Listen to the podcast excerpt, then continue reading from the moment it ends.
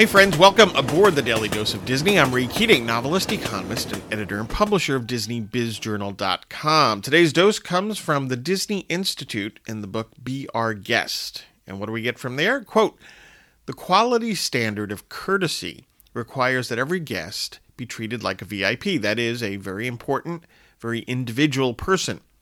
Fulfilling the standard means more than simply treating people the way we would want to be treated. It means treating them the way they want to be treated," close quote. Customer service to the extreme here, right? What you would expect from a book from the Disney Institute.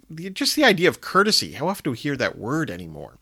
And how often is it involved in the training of employees, people on the front lines? And the idea is very simple. Focus, right? The focus in the market, the focus of any business is, if you want to succeed, focus on others. Focus on your customers. Focus on the consumer. And therefore, focus on service.